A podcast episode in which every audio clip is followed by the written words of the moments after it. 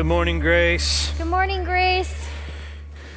We missed you guys. Welcome back. Thank you. Somebody said welcome back. Good to be yeah. back. So we thanks are... for holding the fort. What's that? I said thanks for holding the fort. Yeah. While we were gone. Uh, it is good to be back. I wanted to start just by saying thank you.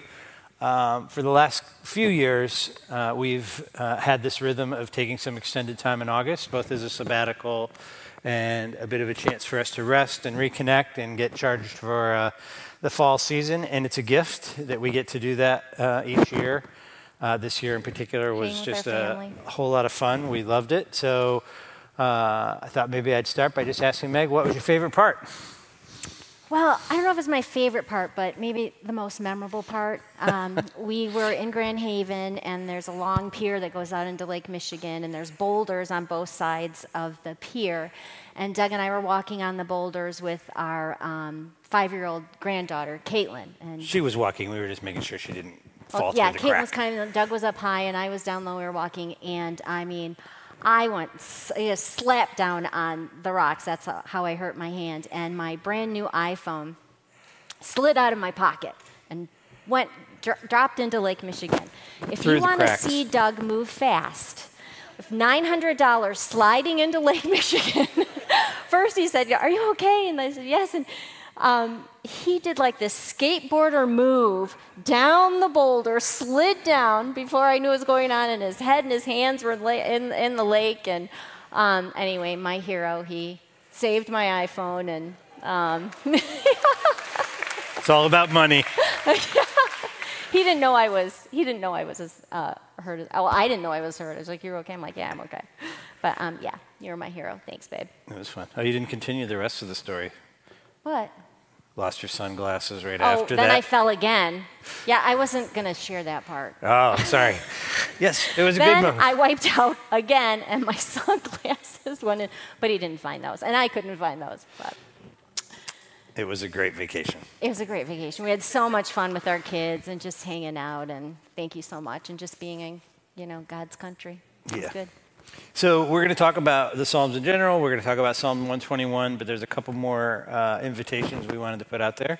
Uh, we have something coming up uh, real soon called Grief Share, which mm-hmm. I could not endorse anymore. Uh, we hear nothing but good things about how this is ministered to people at Grace. So why don't you tell people a little bit about Grief Share? Yeah, this is an opportunity to journey with others um, in your grief. And this morning I bumped into Linda Navalis in the parking lot. Uh, many of you know Linda. She works in our children's program. And she lost her husband, Gene, who was on the security team here um, early in the pandemic to COVID. Very early. And uh, she said to me, "Meg, today would have been Gene's seventieth birthday." So it just reminded me, you know, of how important it is. Um, so many of us have had some deep losses uh, to gather together and um, journey with one another uh, through your yeah. grief. So you can sign up for it online or get more information at the counter. Yeah. So it's it could be recent, it could be COVID related, it could be a child, it could be a parent, it could be a just a close one. friend, a loved one. Mm-hmm. So you're still just trying to uh, navigate that. What we've heard is it's just a great tool to help people to walk through their grief in a way uh, that's helpful. Uh, we also have something coming up called Party with the Pastor, woot woot. Always seems like I should say, we house? should just change that to the name, Party with the Pastor, woot woot. Is that what Kevin always woot, says, woot woot? Uh, probably with a little more energy. Anyway, uh, Party with the Pastor is coming up. It's uh, at our house. It's just a dinner uh, for people who are new or newer that we haven't had a chance to meet, or you haven't had a chance to meet some of the other staff Uh, that come. So it's a way for us to get to know you, you to get to know us, but just importantly, it's a way for you to get to know some other new people so you have some camaraderie and friendships if you're coming in the door. And then we also have something coming up uh, called Discover Grace, which is kind of just an orientation to who we are as a church.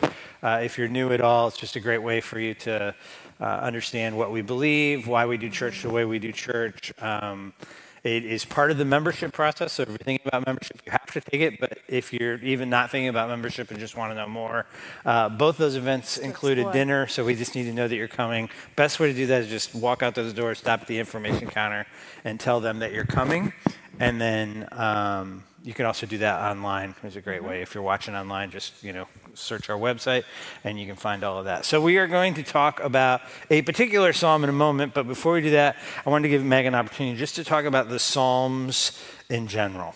Well, we were talking about it together, just the Psalms, you know, especially when you're in a storm or, you know, you're feeling desperate, the Psalms can be a lifeline. Um, you know, just the deep emotions expressed by the psalmists, I know it can make me feel like I have, you know, a soul companion. And the people who have written this psalm, it's like, oh, someone gets it. Someone knows where I'm at. Someone's just kind of hanging on, you know, by the skin of their teeth to God, you know, with me. Um, I can think of a few times in particular that the Psalms have intersected with my life in memorable and, and faith-deepening ways. One was, um, gosh, twenty-five plus years ago, we had four young children, and I was struggling big time with depression and anxiety, and we were having a major crisis in our marriage, and I basically felt incompetent and unlovable, just a mess. And one night when I was lying in bed, I just felt like God was telling me to get up and read Psalm one thirty-nine, and I was a newer believer. I didn't know what Psalm one thirty-nine was. So I grabbed my Bible, went into the bathroom and tur- turned on the light, sat on the floor, and I read Psalm one thirty-nine, and I was just blown away because it's all about how God formed us, you know, how he knit us together, how there's nowhere we can go to flee from his he presence. He knows everything about you, and he, he loves knows you. everything, every thought we've ever had, and, um, you know, there's just nothing we can do that would ever make God stop loving us. And at the time, I was just so pivotal in my healing um, and in our healing together. For sure. Um, another um, really memorable time for me is when my dad was in hospice, and he was in a hospice house, and I was staying in his room with him. And when my siblings weren't there, I would read through the Psalms, just page through the Psalms and read them aloud to my dad. And this one day, I opened the Psalms to uh, Psalm one sixteen, and I was reading it to my dad, and there's a verse in Psalm one sixteen that says, "Precious in the sight of the Lord is the death of his saints." And I just, you know, just stopped reading and let that soak in. And then I said to my dad, um, "Dad, did you hear that? How precious in the sight of the Lord is the death of his saints." That's you, Dad. You're one of his saints. And, um, you know, within moments, my dad took his last breath. And that was just such a huge kiss from God um, for me, because it was so comforting. And to know that those were some of the last words my dad heard. That's um, sweet. Yeah. Super sweet. Yeah, and so many more. Um, yeah, and we've said it a few times, and I think it's worth saying again. The Psalms are a lifeline when you're going through a difficult season. They're awesome all the time. It's not like you have to wait until the crisis hits. As a matter of fact, reading through the Psalms when things aren't a crisis helps you to apply the Psalms when things are a crisis. So I hope that you've dove in over the, the summer and that you've been doing the summer reading plan. It's just a great way to kind of immerse yourself in the Psalms. But this morning we're going to talk about Psalm one twenty-one, Psalm one twenty-one, and it's a Psalm that you actually picked. So why don't you just talk about what attracted you to the Psalm? Why are we talking about it today? Besides the fact that you asked me if we could talk about it today. yeah. Uh, so um, last spring during Lent, when we do morning chapel, um, we wrap up the hour in chapel by doing communion and um, a devotional. And that morning, Doug did a devotional on Psalm one twenty-one. And there's a phrase in Psalm one twenty-one that says, "The Lord is your keeper." And for whatever reason, that phrase, "The Lord is your keeper," just captured my heart that morning. And, um, you know, I've thought of God as my shepherd, my healer, you know, my father, but I don't think I'd ever really thought about him as my keeper. And Doug encouraged us, you know, st- stay in that psalm for the rest of the week. Just sit with it and let God speak to you. Well, I couldn't get out of the psalm. I couldn't let go of it. I thought, I need to memorize this psalm, so I have it in my heart. And I had this sense that um, God was saying to me, "I want you to talk about this psalm this summer." So kind of on the sly, as Doug was preparing for Summer in the Psalms, I said to him, so um, what psalms are you preaching on this summer? And he told me, you know, Psalm, Psalm one twenty-one wasn't one of them. I said, well, what's Carl preaching on? What's John preaching on? What's Vicar? No one was preaching on Psalm one twenty-one. So um, before we left for vacation, I said, I think God wants me to talk about Psalm one twenty-one. He said, let's do it. And then I said, well, when you're preaching on a psalm, where do you start? Because I have no idea, you know, where to start. He said, well, usually I read a psalm, I sit with it, and I, you know, wait for a phrase to shimmer or for God to, you know, have a couple verses. emerge. And so I thought, okay, I'll do that. So I did that for a couple weeks, and nothing was emerging. And I thought, um, does God want me to preach this psalm? And then I read this quote, and um, you know, it, be, it crystallized for me. You want to read the quote? Yeah, the quote is from a guy named Samuel Pierce. He says, "Every word in this psalm is calculated to encourage and strengthen our faith and hope in God." That's it. You know, that was the light bulb moment. I said, oh, God, you're not bringing a specific phrase to the surface, because every word is calculated to encourage us, to increase our faith and our hope in God. And so I, th- I think God wants us to talk about every word of the psalm. So that's so what we're going to do.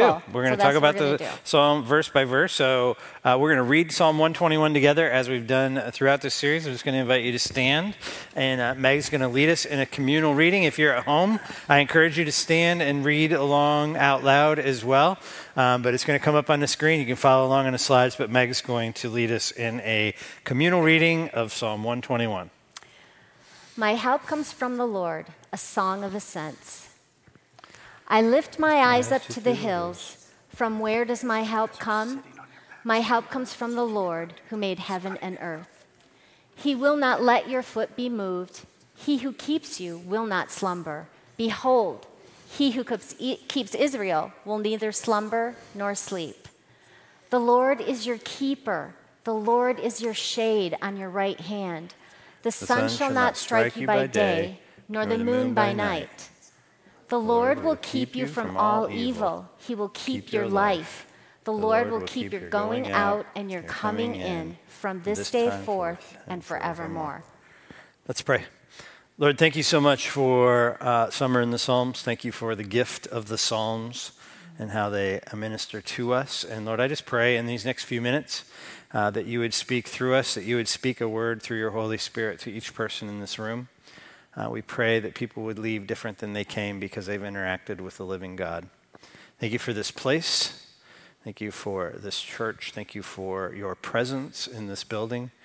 And uh, we just thank you for the opportunity to talk a little bit about Psalm one twenty-one. In Jesus' name, amen. Amen. So if you would uh, grab your Bibles, your electronic readers, whatever you use um, to follow along. If you're taking notes, that would be great. I encourage you to take some notes. Uh, we are going to look at this passage, this uh, uh, chapter of, of Psalms verse by verse. Um, but I wanted to share a quote from Charles Spurgeon. Charles Spurgeon says that this psalm, Psalm one twenty-one, is a soldier's song and a traveler's hymn. And that phrase, that, that quote has been helpful to me as I've studied this psalm, to remember that this psalm is critical in the midst of a battle, critical to help you when you're really feeling attacked, but it's also a psalm for a lifetime. It's a psalm to you carry with you, as John was saying in the worship set. It's, it's a psalm that gets us from here to where God is taking us in the end. So it's a soldier's song and a traveler's hymn. And it starts with verse one that says, I lift up my eyes to the hills. From where does my help come from? You want to talk about that? Yeah. Um, so what I was thinking about is a lot of times in poetry or even in paintings that hills can symbolize obstacles. And uh, at the beginning of the Summer in the Psalms series, you know, Doug was talking about the Psalms and how they're, uh, many of them are actually songs, and to read them through different keys. So to read them through the key of D, which would be the key of David. And I thought about um, David when he was fleeing from Saul in the hills of En-Gedi. And when we were in Israel, we walked through the hills of En-Gedi, and there's just, you're just surrounded by hills. There's hills everywhere, and you mm-hmm. imagine David in there. And I just thought of David, you know, like... you know, lifting his eyes to the hills and this remembering, I'm in this terrible situation, but I'm surrounded by God, and God is my help.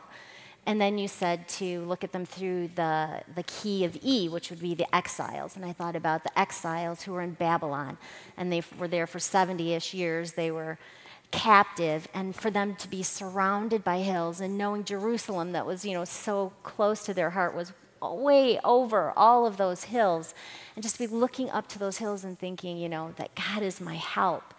And um, the key of C, which is Christ, I'll talk about that later, and then the key of M, which is the key of me, to personalize the psalm. And as I was thinking about it, I thought, well, I don't live in hill country. We don't we don't live in hill country, but um, pretty flat around here. When we were hiking through the sand dunes this summer, um, At one point I noticed we were in this valley and uh, the psalm came to mind, and so I just kind of turned around a couple of times and looked at the hills, and I thought, oh, I get it. It's it's that I lift my eyes to the hill. I'm surrounded by God. Wherever I am, I'm surrounded by God. Just just lift up my head, you know, yeah. and look. I wrote in my journal when I was uh, first studying the psalm uh, that the opening words are a simple yet profound choice. And then I wrote, I need to choose to look up. Right? I need to make a choice to look to Jesus. I need to make a choice every day to look to God, or I will find myself looking elsewhere for my help or my comfort or my peace. So there is this beautiful picture that the psalm starts with, with the psalmist making a choice. I choose to look up. I choose to look to, to God and nowhere else for my help and for my comfort. And in verse two says, uh, my help comes from the Lord who made the heavens and earth. I love the bigness of this promise. Um, I am probably, um, I guess I would call myself a naturalist. There's no place I'm more worship worshipful than when I'm outside. I, I mean, I love worship music and I love coming to church, and Um, but when I'm outside, you know, either hiking or on our paddle boards, I, I feel looking like looking at a waterfall. Looking at a waterfall, I, I feel like worship just oozes, yeah, you know, sure. out of my being. And so to think that the one who made heaven and earth, the one who made all things seen and all things unseen, like there's so much beauty that we can't even see, he's our help. That's mind-blowing to me. Yeah. I wrote that the, the helper lacks nothing, right? I look to God, I look up, I look to the hills for God, that's my help, and and he is the creator. He lacks nothing. The one with just a word spoke everything into existence. That same big God is the one who promises in the psalm to help you in particular. And then I just uh, continued that thought in my journal, and I was just thinking about the fact that how often I look to the created and not to the creator. I look to people, I look to uh, politicians, I look to money, I look to, I mean, there's a whole list of things that I find myself gravitating towards and looking towards for comfort or for help. And the psalm is reminding us, no, no, don't look to the created, rather look to the creator who lacks nothing. His arm is not too short to help you.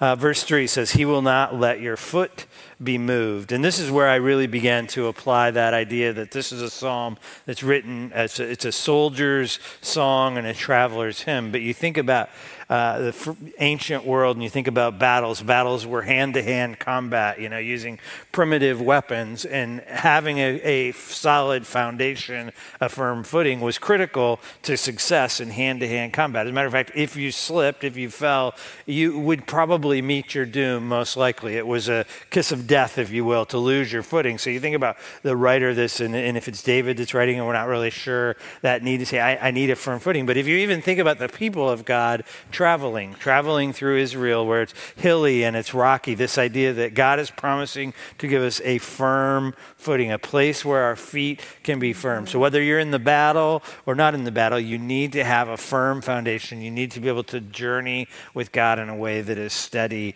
and firm. And then it says, he who keeps you will not slumber. Behold, he who keeps Israel will neither slumber nor sleep.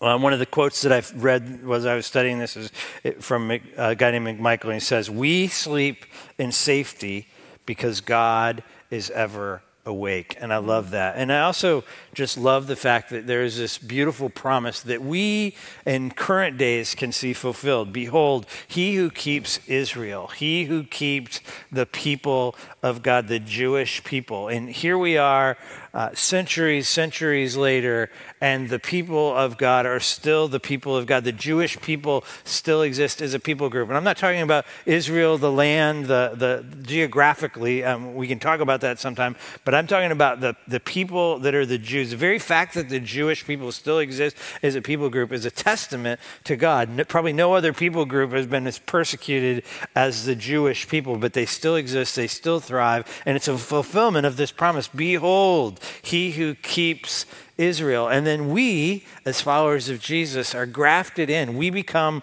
children of God. We become adopted children of God. We become part of this promise. God promises to keep us as the people who are grafted into the people of Israel. I just love that. So mm-hmm. you want to talk a little bit about it? Yeah. Mm-hmm. So um, two things came to mind to me when I think about, you know, he who keeps you will not slumber. Um, I thought about Jesus sleeping on the boat when he was with the disciples on the boat, and the storm was raging, and the dis- the disciples were fearful, and I would have been too in that situation, and Jesus was sound asleep. And I think it's because he knew his father was awake. His father was awake and had everything under control and was taking care of them.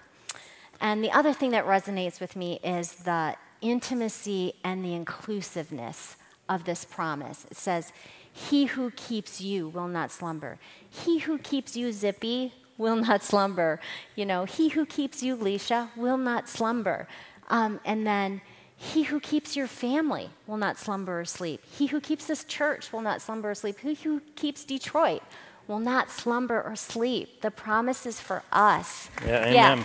Yeah, one-on-one, and the promise is for everyone. It's right. Inclusive. It's both individual and it's corporate. That's mm-hmm. a beautiful piece of the way it's written. Verse five says, the Lord is your keeper. And that's the phrase that kind of drew you into the psalm. Yeah. But talk about keeper for just a minute.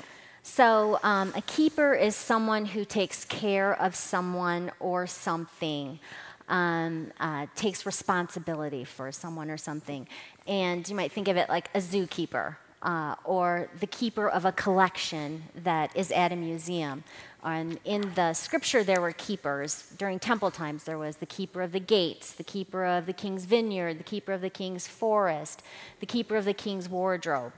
And um, God is our keeper. He takes care of us. And I thought there were a couple of verses in particular in scripture that exemplified this. Psalm eight four, I think it'll come up on the screen. What is man that you are mindful of him, and the son of man that you care for him? God takes care of us. First Peter five seven, casting all your anxieties on him because he cares for you. We can cast our anxieties on God because he cares for us. And um, I was thinking about another place we see the word keeper, and it's a story that's probably familiar to a lot of us, is um, when Cain killed his brother Abel. And uh, God asked Cain, where's your brother? And Cain answered with a question, am I my brother's keeper? Well, and then God dealt with Cain. But as I thought about that, I thought the answer to Cain's question was yes. Um, we are our brother's keeper. Cain was his brother's keeper. We are our brother's keeper because we're made in the image of God. And God takes care of us, and he, ha- and he asks us to take care of one another. So I have a couple verses that um, I thought applied to that. Hebrews thirteen one through three. Let brotherly love continue. Do not neglect to show hospitality to strangers, for thereby some have entertained angels unawares. Remember those who are in prison as though in prison with them, and those who are mistreated, since you also are in the body.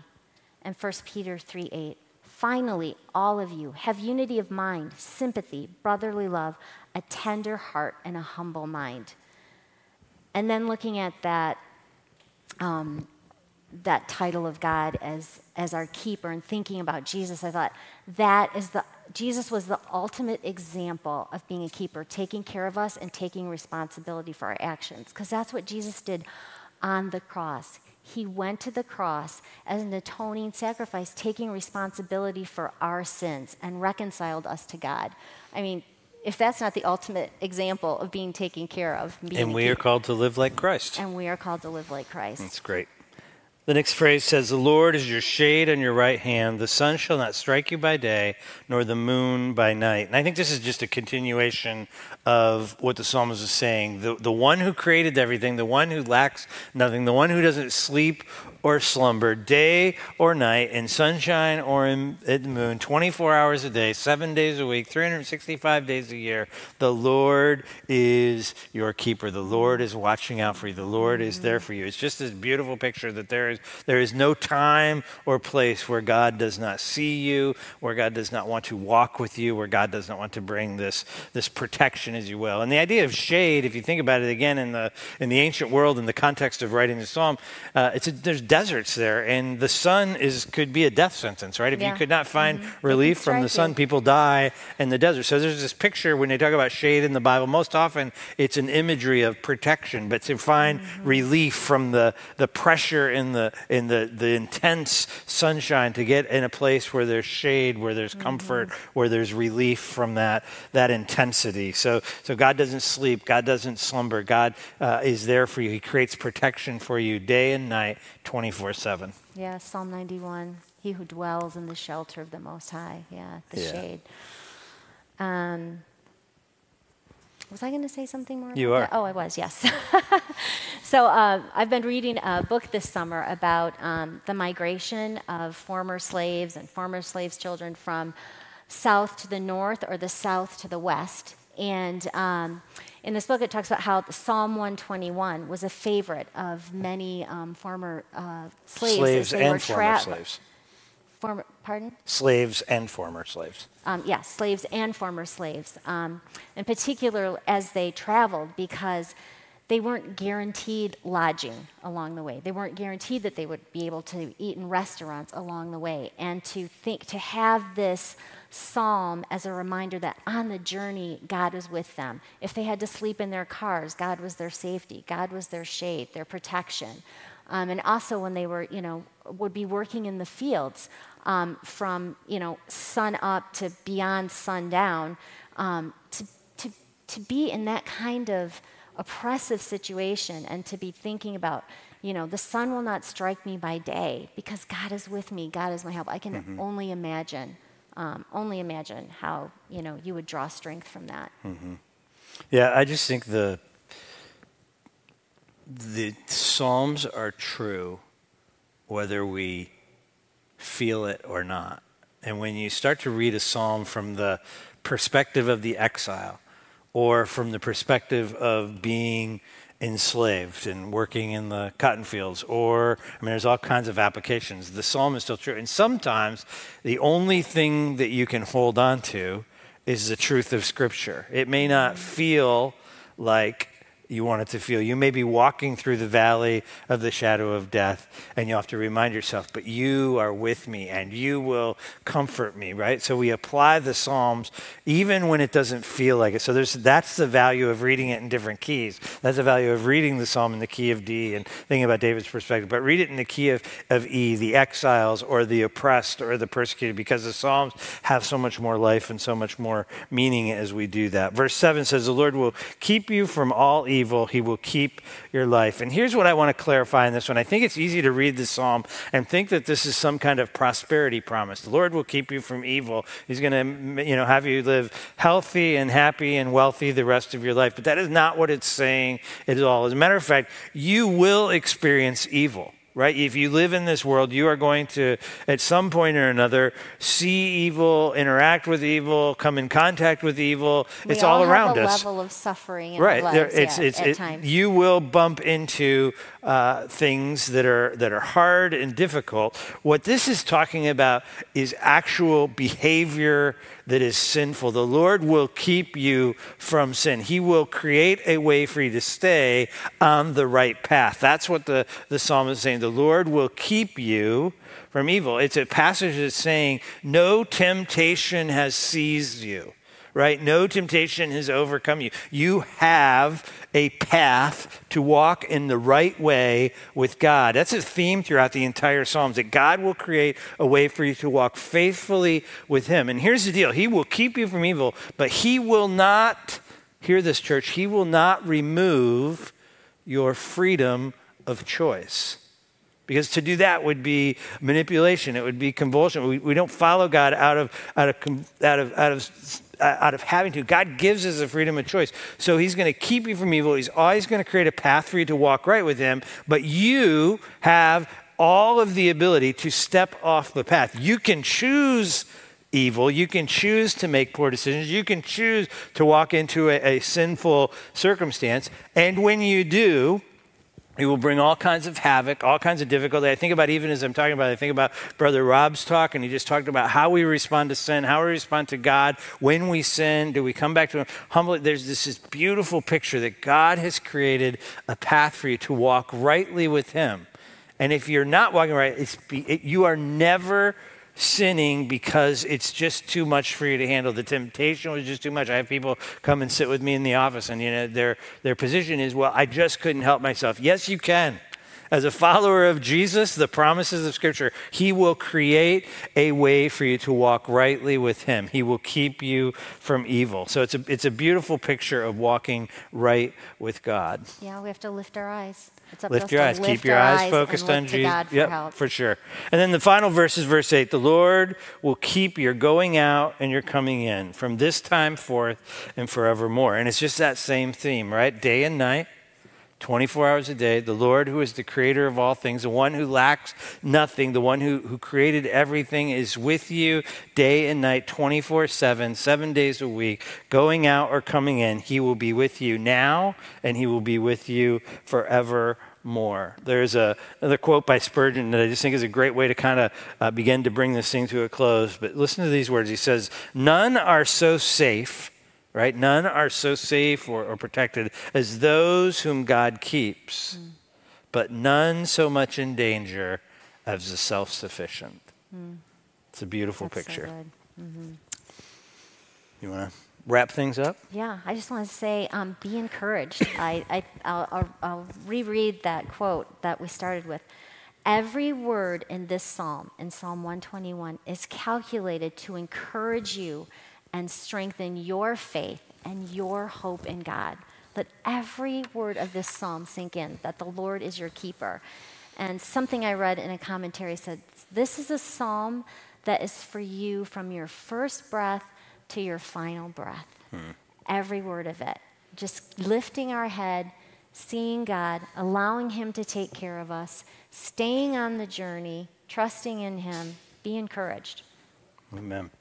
There was a group of people that pray for you before the service starts. And I thought it was interesting as I looked at it. So many of what we prayed for or what they heard as they prayed for you fit so much into this psalm that there's an invi- invitation today to encounter God, to encounter more of the Holy Spirit, uh, that there is uh, some who just feel a sense of oppression or maybe even a leading into something that you shouldn't be doing, and we would love to pray for you for that. Uh, some of you just need strength to say no was one of the things we heard. The other thing that they heard in the uh, for the nine o'clock service, which I just think applies, is that there's uh, a, some who are either teachers or students who are just feeling a sense of fear or trepidation about going back uh, into the classroom or even back into the homeschooling situation, if that's what you're doing. And we would love to just have an opportunity to pray for you. If you are a teacher and just feel like you need a little extra prayer covering, I encourage you to either uh, phone in. If you're online, you can just call, dial the number that's on your screen. They'll put you in with somebody to pray for you. Or if you're here in the building, come down. We have some prayer people that could meet with you and pray for you as well. Um, just want to encourage you, that wraps up Summer in the Psalms. But next week, we're going to start a series called Relationship Matters. And we're going to just talk about the importance of relationship, how to have healthy relationships, uh, how God uses relationships in our lives to take us to where he wants us to go. And we're going to do that by unpacking and understanding the book of Philippians. Paul has this very unique and powerful Uh, relationship with the people of Philippi, and it comes through loud and clear that, that they are his intimate friends. And even though Paul writes this letter from uh, being imprisoned, if you read the the the, in, in the between the lines, what he's saying is, even though I'm here, your friendship has been critical to my journey with God as I've been through this. And we can all relate to that as we've been through hard times. It's the relationships around us that help point us mm-hmm. towards God that make all the difference. So we're going to unpack that, and we're going to talk about that uh, for the next eight weeks. So I encourage you even now maybe to start reading in Philippians. Uh, we have some studies that small groups can use mm-hmm. uh, in Philippians that uh, Meg can recommend. So if you're a small group leader, you can just get a hold of Meg, and she can point you towards some studies if that's what your group wants to do, uh, but we're going to get into it. And if you're not in a group, I'd love to help you get connected in one. That too. All right. You want to pray for us and sure. wrap it up? Sure. Father, I thank you so much for this morning, which is now this afternoon, and uh, giving us this time to be here and um, just learn more about your heart. I especially want to lift up uh, families and families with children in schools and Um, everyone in our church who is involved in the school systems as uh, we go back to school this week, And I just thank you that your hand is on all of it, Father. And um, ask that you remind us to lift our gaze to you and allow you to show us the way. Help us to be a loving presence in every opportunity that presents itself. And uh, we thank you, Father, that um, you love us, that you guide us, and we are putting our trust in you. In Jesus' name, amen. Amen. Thank you for being here this morning. Thank you for tuning in if you're online. Uh, we look forward to uh, seeing you next week as we jump into Philippians. God bless you. Have a great day. Have a great week.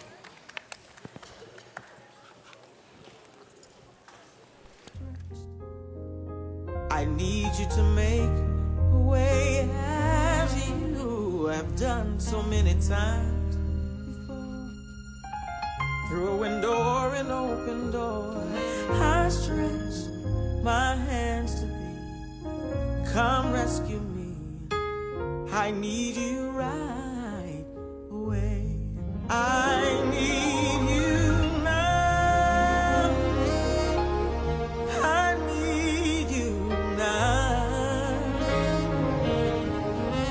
I need you now. I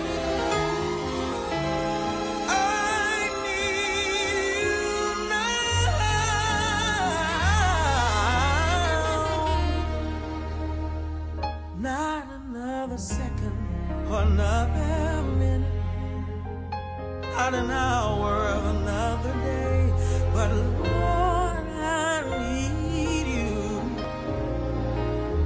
right away. If I never needed you before to show up and restore all of the faith that I left while I was yet searching the world for more, the truest friend I have indeed. You're my best friend, I know indeed. I stretch my hands to thee. Come rescue me. I need you right away.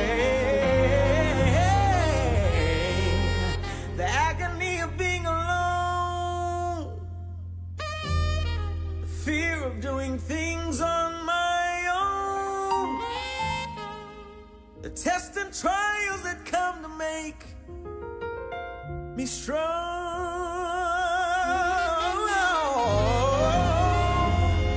The feelings of guilt, hurt, shame, and defeat, the waves of trials that beat upon me, but to know, Lord, that in you